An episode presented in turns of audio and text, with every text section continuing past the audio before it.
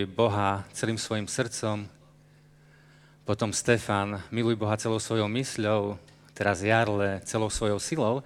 A sme si povedali, že ale čo my osobne, čo, čo to pre nás znamená milovať Boha celým srdcom, celou svojou silou, celou svojou mysľou, tak osobne.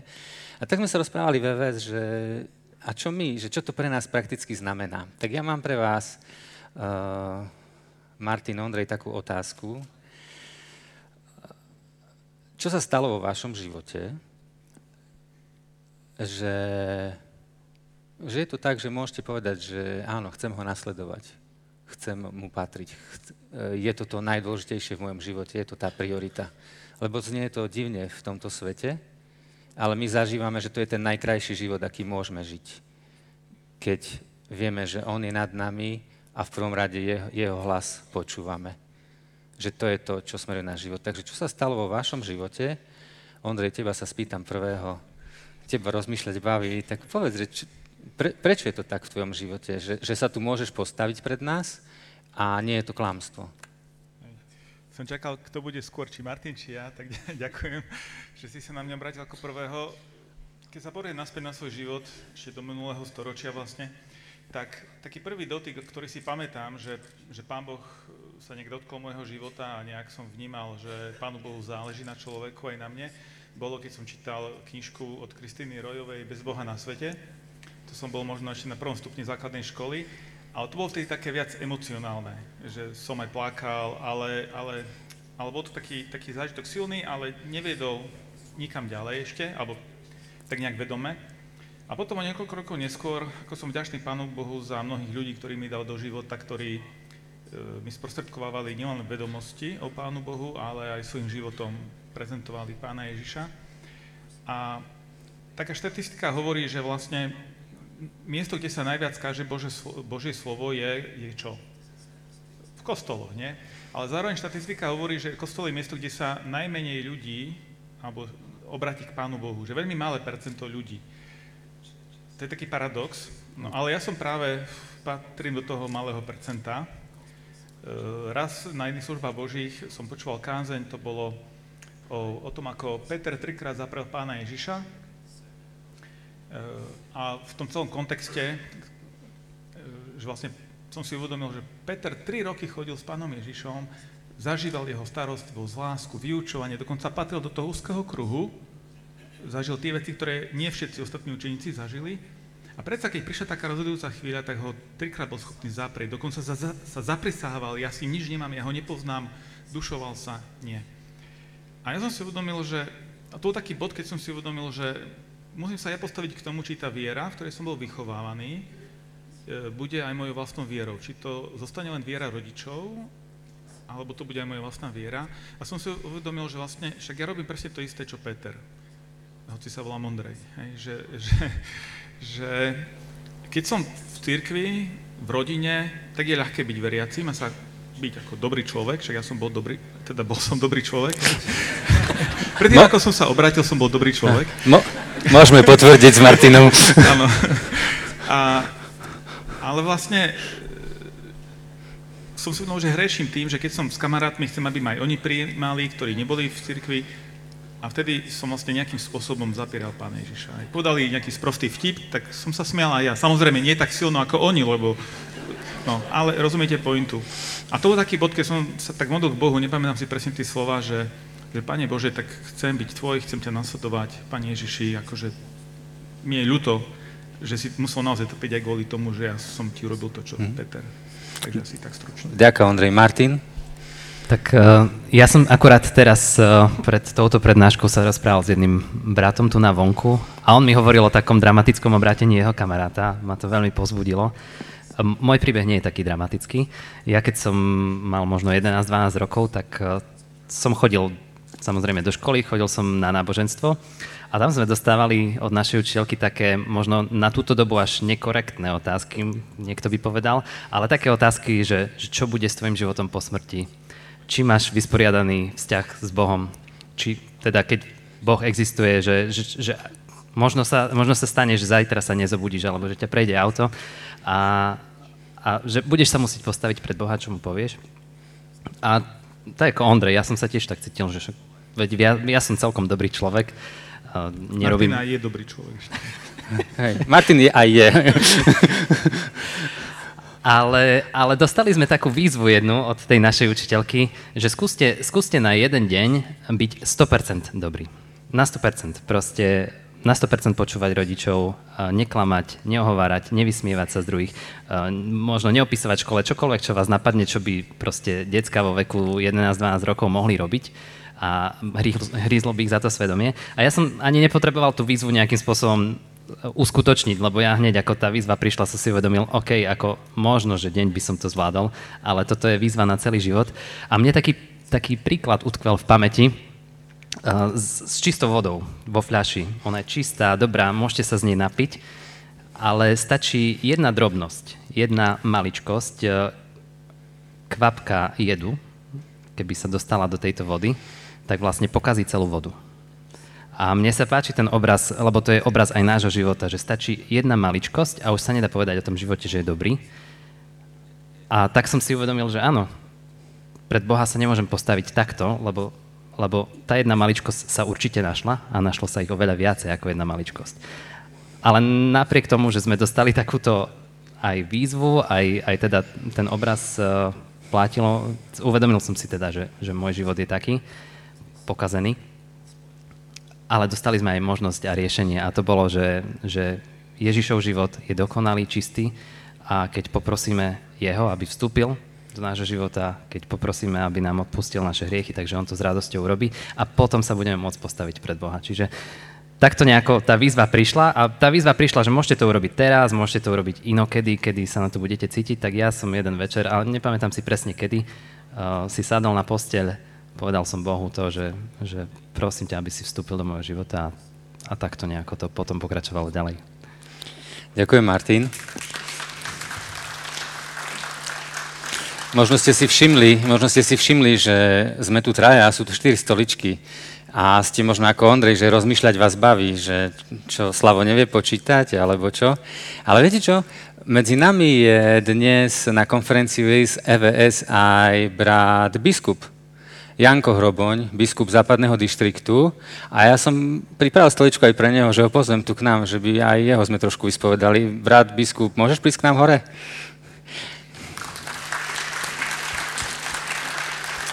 A ja vám ho predstavím, kým on príde sem. On je taký atlet, on je rýchly síce, ale on, on, on, on, on, on, je, taký, on je taký srandista, teda biskup je, hej, ako sorry, ale on má takú, on má takú iskru v oku, viete, ktorú ja, ja mám veľmi rád, že on, on je taký, že akože, ale on, on, má, on má veľmi prenikavý taký vtip a humor.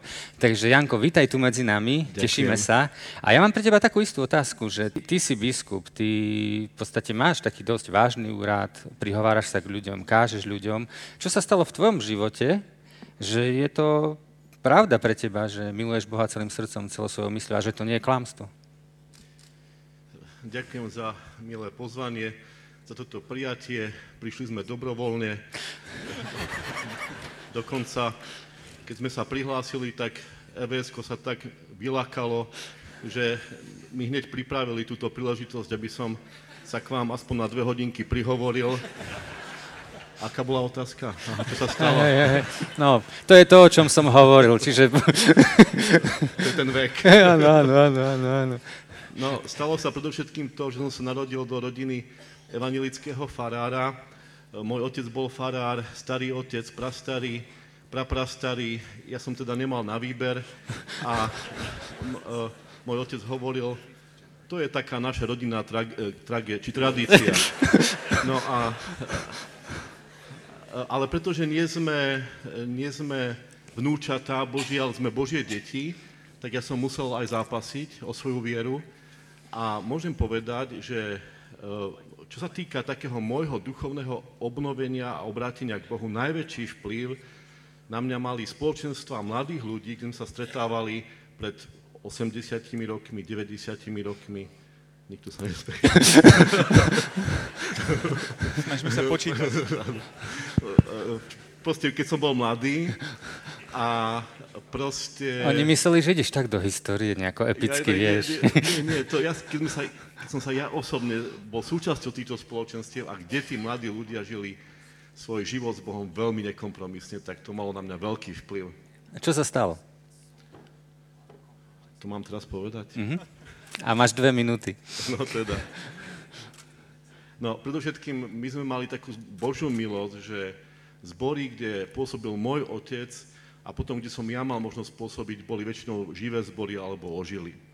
No a ide o to, že, že keď človek videl, ako tí mladí ľudia žijú s Bohom nekompromisne, verne a oddane, tak to bola pre mňa aj taká veľmi silná korekcia, že človeka, ktorého každý považoval automaticky za dobrého. Ja som tiež bol dobrý, keď som bol malý. Tak zrazu zistuje, že veľa dobrých vecí, že je veľa zlých vecí v mojom živote a že vlastne musí mať niekoho, s kým sa môžem o tom rozprávať a komu to môžem aj vyznať. A Pán Boh mi takých ľudí do života poslal v takých veľmi dôležitých pre mňa, takých akoby rozhodujúcich chvíľach. Takže za to som vďačný. A to bol pre teba ten moment takej zmeny v živote? Áno. Mhm. Takže tá prvá otázka bola, že čo sa stalo vo vašom živote, že môžete pred iným povedať, že áno, nasledujem Boha celým svojim srdcom. Tá druhá otázka je, že čo to pre vás prakticky znamená, že, že, ho na, že na, čo to znamená? Proste povieme si tu na konferencii, milovať budeš Boha celým svojim srdcom. Ale čo to znamená pre teba? Ako si to tak vysvetľuješ pre také kráčanie bežne životom? Martin? Ja to prepojím s tým príbehom, čo som začal na začiatku, pretože pre mňa sa to spája.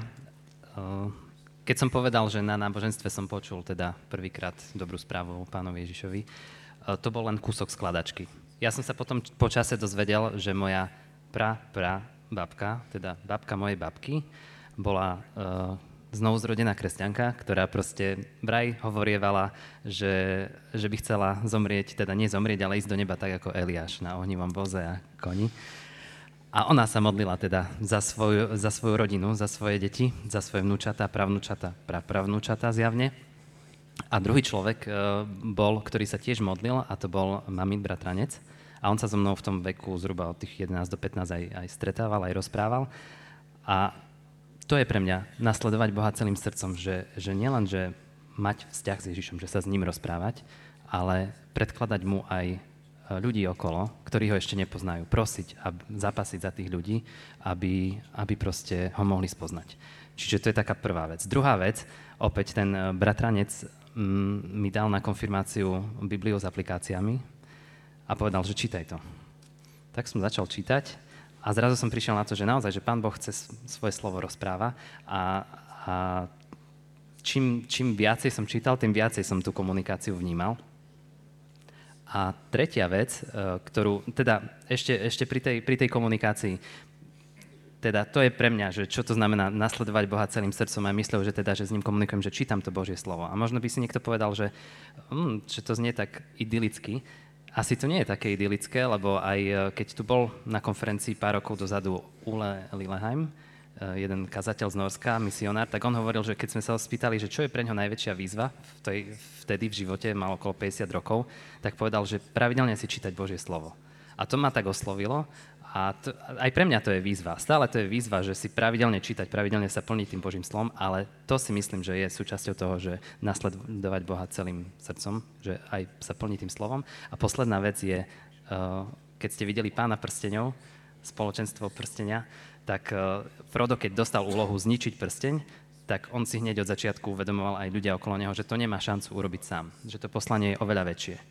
A tak sa vytvorilo to spoločenstvo prstenia, ďalších 9, teda 9 ľudí, ktorí mu pomohli s tým poslaním. A to je aj pre mňa niečo, čo vnímam ako nevyhnutné, keď nasledujeme Boha, že potrebujeme spoločenstvo. Potrebujeme ľudí okolo seba, ktorý, s ktorými budeme zapasiť, s ktorými pôjdeme tú cestu a to som prvýkrát zažil nie vtedy, keď uh, bolo, som mal tých 11-12 rokov, ale až potom niekedy, keď som mal 15 asi. A dostal som sa na Mládež Bardiove, to ako keby ste zmenili zrazu 2D obraz na 3D obraz. Ja to vždycky tak hovorím, že, že proste sa ten rozmer nasledovania pána Ježiša úplne zmenil. No a potom sa zmenil ešte viac, keď som prišiel na prvý kresťanský festival a zrazu tam nebolo len tých 7, 8, 10 ľudí ako na Mládeži, ale zrazu 5 tisíc. A úplne najviac sa zmenil možno, keď som prvýkrát prišiel na konferenciu EVS, lebo zrazu už to neboli len mladí ľudia, ale už to boli aj starší ľudia, aj úplne najstarší ľudia, ktorí zažili možno nejaké prenasledovanie počas totality, tak to je pre mňa nasledovať Boha. Ďakujem, Martin. Brat biskup, pre teba čo znamená? Čo to znamená prakticky milovať Boha celým svojim srdcom, tak v každom dni? Prakticky to znamená asi to, že ho nasledujem a toto nasledovanie nie je, ako sme my kedysi hovorili, že ťaháš káčera za povrázok. Eh, a keď sme boli ako deti, ťahali sme káčerov, teraz v podstate máme vysielačky, ovládame drony, ale v každom prípade je to niečo, čo máme plne pod kontrolou. Takže ja nie som nútený nasledovať Boha. Pre mňa nasledovanie Boha znamená celoživotný program, ktorý chcem uskutočňovať. Že máš prečo žiť a že ti to dáva zmysel. To druhé je služba. Služba nie v zmysle tábora nutených prác, že teda keď si kresťan, tak musíš toto spraviť, aj keď to nespravíš, pôjdeš do pekla. Ale služba ako privilegium, teda, že Boh ťa povolal do služby na tom najväčšom, najbohatšom, najmocnejšom, väčšnom, dokonalom kráľovstve a čokoľvek ty môžeš spraviť, je privilegium, je podsta. Takže služba v tomto zmysle a to tretie, čo pre mňa znamená, je dôvera. Dôverovať e, za každých okolností, teda okolnostiach aj dobrých a zlých, aj zlých, a tie zlé okolnosti pre mňa znamenajú to, že keď sú dvere zatvorené, nebudem sa do nich vlamovať, ale budem čakať, prosiť, aby mi Pán Boh otvoril dvere a naučil ma vidieť, e, kedy a kam môžem do nich vstúpiť. Takže nasledovať, slúžiť a dôverovať. To pre mňa znamená milovať Pána Ježiša Krista celým srdcom. Ondrej? Dve veci, dve veci chcem povedať.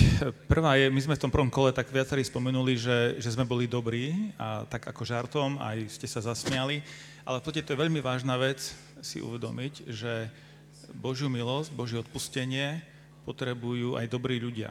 Že nie len nejakí tí hriešnici, lúzri, ktorí sú tam niekde, ale že aj, aj tí ľudia, ktorí sa považujeme, že sme slušní a, a sme slušne vychovaní, mali sme dobré rodiny a vďaka Bohu za to, lebo to nie je samozrejme, ale aj my sme hriešní, aj my potrebujeme pokánie, my potrebujeme e, pochopiť, že, že bez Pána Ježíša sme stratení. Takže to chcem tak zdôrazniť ešte raz, že, že áno, môžeme to povedať žartom, ale je to vážna vec, aby, aby sme si to uvedomili. A, a teda, čo to znamená pre mňa? Ja rozmýšľal som nad touto vecou v kontexte toho verša biblického našej konferencii posledné týždne, že milovať budeš Pána svojho Boha celým srdcom, celou dušou, celou sílou, celou mysľou.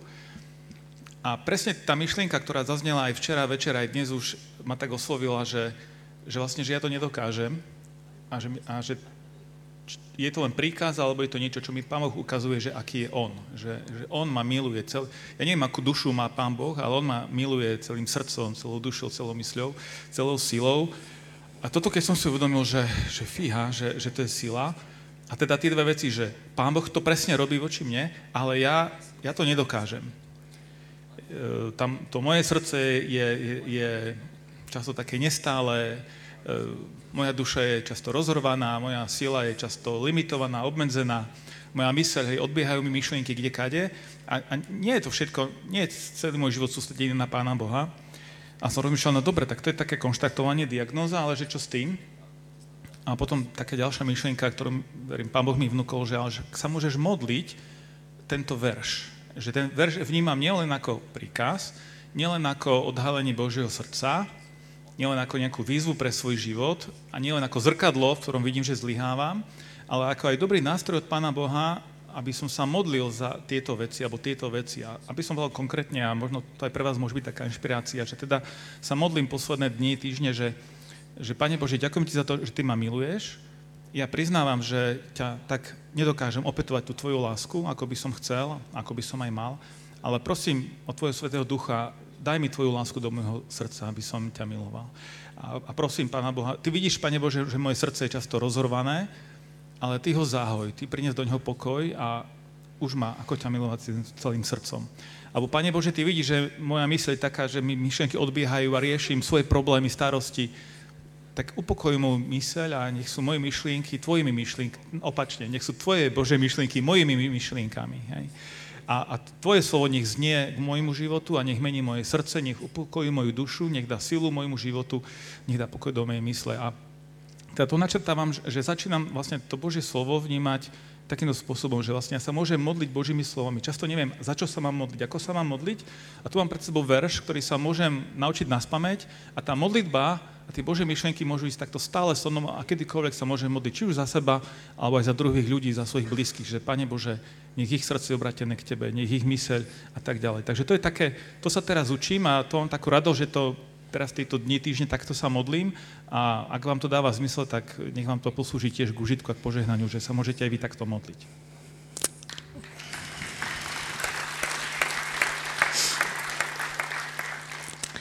Martin Ondrej, brat biskup Janko, ďakujem, že ste tak trošku... Ty máš ešte posolstvo pre nás? Chcem využiť svoje dve hodiny. Aha, lebo ja som ten, kto dáva pozor na to, aby všetko tu bolo Akože na však čas. môže hovoriť, my pôjdeme na obed kľudne. Dobre, a- tak poďte. Hej, dobre, tak Martino, tak nech sa páči. Môžem, môžem na záver. Um, ja proste chcem reagovať na jednu takú skúsenosť, ktorú som mal dnes ráno, keď sme sem prišli, tak eh, po dlhom čase som stretol jedného eh, brata, mne vzácného, a on mi hovorí, joj, ako rád som, že si tu, lebo v podstate sem biskupy nechodia, lebo my sme považovaní za sektu. Takže toto vám chcem povedať ako jednu časť toho posolstva, že my ako biskupy, či je to už generálny biskup alebo biskupy druhej kategórie, ako je Peter Mihoč a ja, vás nielenže nepovažujeme za sektu, ale my sme za vás vďační, ste pre nás vzácní, rovnako ako všetci tí, ktorí sa stretávajú či v kostole, v modlitební, v modlitebných spoločenstvách, na konferenciách, takže si pre nás rovnako e, vzácný a vďaka za vás. A tá druhá, to druhé posolstvo spočíva v tom, že e, to, čo ja som prijal ako veľmi vzácný dar a Božú milosť, že som mohol byť v spoločenstvách cirkevných zborov, ktoré boli živé a tie spoločenstva formovali vnútorne aj mňa. To bolo aj vďaka tomu, že my sme sa, najmä keď sme boli mladí, veľmi radi stretávali. Či to boli mládeže z Košíc, Bratislavy, ja neviem, Žiliny, Melčic, Povazkej Bystrice, Lazy pod Makitou, kde som vyrastal. A toto mi strašne chýba. Že my sme dnes uzavretí, že tvoríme také akoby ostrovčeky, kde ešte možno niečo funguje, ale sme tak sami pre seba v tej svojej konzerve. A e, veľmi túžim potom, aby sme sa stretávali medzi sebou, najmä kvôli tomu, že keď niekde ten plamienok horí v našich spoločenstvách, keď sa dostaneme tam, kde povedzme tleje alebo zhasol, my ho môžeme niesť ďalej, že od nás sa môže cez naše horajce srdce zapáliť srdcia ďalších ľudí. A že my sme povolaní k tomu, aby sme niesli evanelium tak, aby zahorelo srdce človeka pre Pána Ježiša Krista.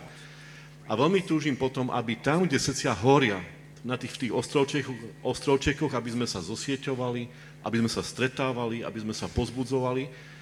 Nie, nie, nejedná sa o vytváranie nejakého inštitútu, ale povedzme platformy, kde sa vieme stretnúť, modliť sa spolu, pozbudzovať vo viere a zápasiť aj o našu církev a o to, aby prišlo prebudenie do našej církve. Aby sme sa prebrali proste z tej letargie, v ktorej momentálne, ja mám ten dojem, väčšinou žijeme v našich církevných zboroch a chcem vám skutočne prijať, aby aj táto konferencia e, zapálila vaše srdcia a keď aj prídete domov, aby ste sa stretávali na modlitbách, bunkách, vo svojich zboroch, spoločenstvách, aby ste sa nebáli spolu aj stretávať, lebo veľmi to potrebujeme a nech aj cez túto konferenciu zahoria srdcia a nech sa ten plameň šíri ďalej.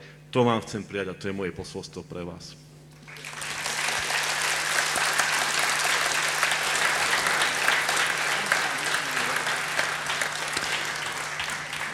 Brat biskup, ďakujeme za tvoje posolstvo. Ondrej, Martin, vďaka za to, že ste odhalili niečo zo svojho srdca. E, Viem, že by ste chceli ešte Ondreja Martina viac počúvať. Nebojte sa, máme Chcem viac podcast, nájdete ho na stránke chcemviac.com, kde sa rozprávame na rôzne témy. Brat biskup, si pozvaný, môžeš prísť niekedy medzi nás a urobíme spolu podcast. Takže môžete si vypočuť naše podcasty. Takže srdečná vďaka. Ja poviem teraz, že teraz budeme spievať dve piesne,